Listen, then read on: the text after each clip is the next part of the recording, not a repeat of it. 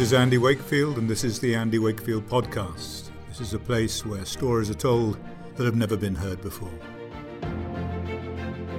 Welcome to the Andy Wakefield Podcast. Today, Andy, we're so fortunate that we have a very interesting gentleman who is running for Congress in the state of California, James Bradley. James, welcome to the show. Thank you, Doctor. It's an honor to be with you today. You're amongst friends. I can tell you, I can give you that reassurance from the outset. Fascinating circumstances currently in California. I'm sure you're very well aware of what's going on. It's Orange County. Is it Orange County? I'm actually running in the District 33, which is the most affluent district in the entire state, if not the country. And that's being currently uh, held by Tenacious. I wouldn't even call it Tenacious. They call him uh, Troll Ted, Ted Lieu. yes, I, I've seen him in, in doing battle not terribly well with uh, with Candace Owens. So we have a, a big support down there. I remember going down uh, with taking Vaxxed down Southern California, huge support, huge turnout. So I just got a feeling that with everything else that's going on now, your chances must be better than ever, uh, given your position, particularly on health freedom. So I'd love to talk to you about that. But um, I think as, a, as an opener, Lori's got a few questions for you. I do. Uh, thank you, Andy. I would just love to know, and lovely Ted, Troll Ted, was actually my congressman when I was in California. And I'd love to know why you're running against him, James. Uh, well, first off, let me say you're, you're familiar with the term Make America Great Again. My mission is to make America godly again.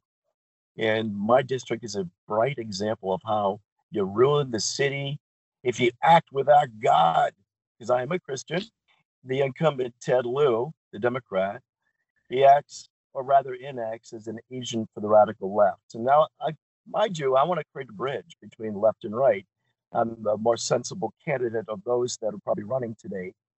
But uh, Ted Lieu, what, what he's done in the last three terms now, he, he attacks Trump, he hmm. whitewashes mm. the communist China, he speaks to the Muslim Brotherhood and CAIR.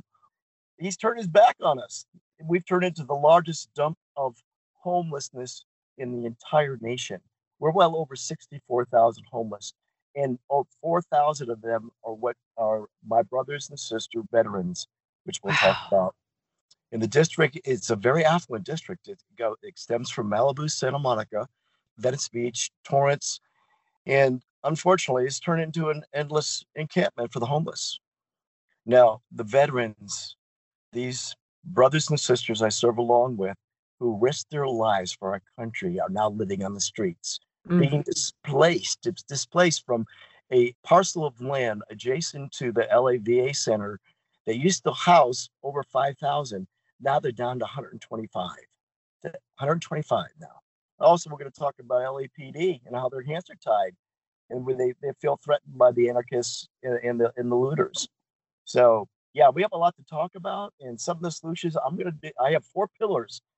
It's based on safety and liberty safety and liberty in my program. And one, number one is empowering the police. And we need to do some, we do need training. Instead mm-hmm. of defunding the police, we need to bring them more additional resources so they can do the job more effectively. The other is housing the homeless. I have a great plan for that. And near and dear to my heart is health freedom. I'm personally affected by this. The vaccines that have been mandated, pushed on our children, unknowingly the parents comply with the physicians, the CDC. So you can tell by the way how I raise my voice because my family's been affected. And mm-hmm. also parental control and education. We, we're losing our control as parents. And education is one of the many that they're uh, attacking right now as we speak. Did this happen seemingly overnight, James? Because it seems I remember in 2015 when SB 277, the mandatory vaccine bill, was introduced, and I was at an event at Mira Costa High School in Manhattan Beach with Ted, with Ben Allen, and they were full force, all in on SB 277 and mandatory vaccines for the children of California. That was the beginning of the warning sign. Mm-hmm. Things seem to have gotten so much worse since then. And of course, on a national scale, we see Health Freedom has rolled out in, in replica of SB 277 in various states, but also now is hanging over the heads of Americans with the threat of a potential federal mandate, which we're hoping President Trump is going to stand up against. But did this happen slowly? Is this a boiled frog situation, or did it sort of happen overnight? It's a boiled frog. You're right. Uh, 276 as well as 277. Uh, when they removed the ability for our parents to get uh, medical waivers as well as religious waivers, that's when I saw the writing on the wall. But that's what kind of perked my ears and interest in this thing that this is government overreach.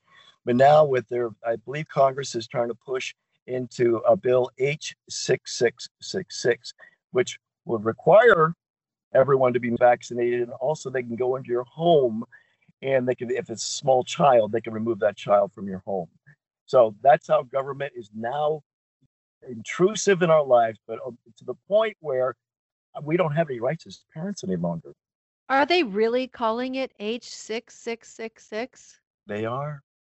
Oh my goodness. Are you kidding me? That is just unbelievable.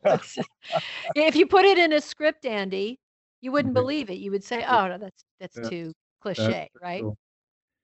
That's for sure. I've got to believe that you've got a better chance of winning than ever before. I mean, I think that the gauging the temperature of people's feelings about this in California and elsewhere, but California in particular, someone standing on this issue alone, on health freedom alone, mm-hmm. in addition to all of the other things that you, you, you stand for, but this issue alone, so many people have become single issue voters. And I think that you, you must stand a very, very good chance. I mean, we in the course of making the latest movie, we spent a lot of time in California, not only filming, but fundraising and meeting with people.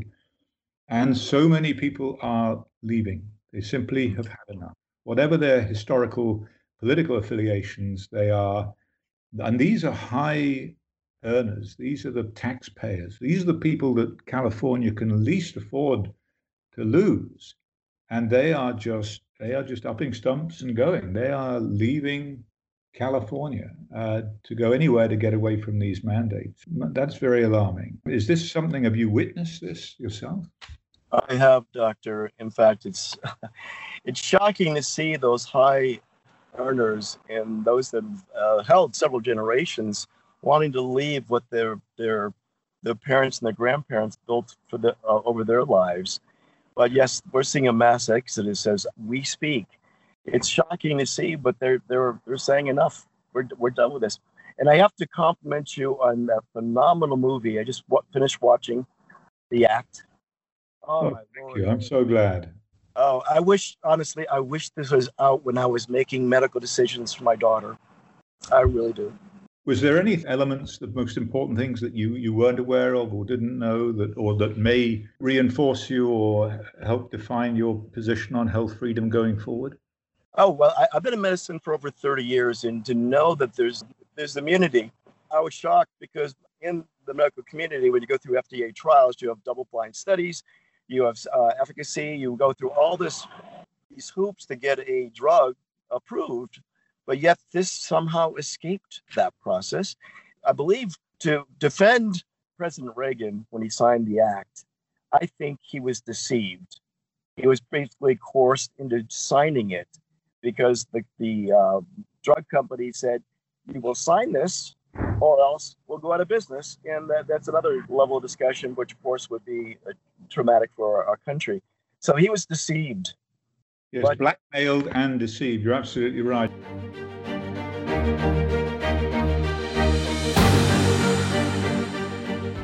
You've been listening to the Andy Wakefield podcast. To continue the conversation, go to 1986theact.com slash membership, where for $5 a month you can subscribe and access the Andy Wakefield podcast in its entirety and much more.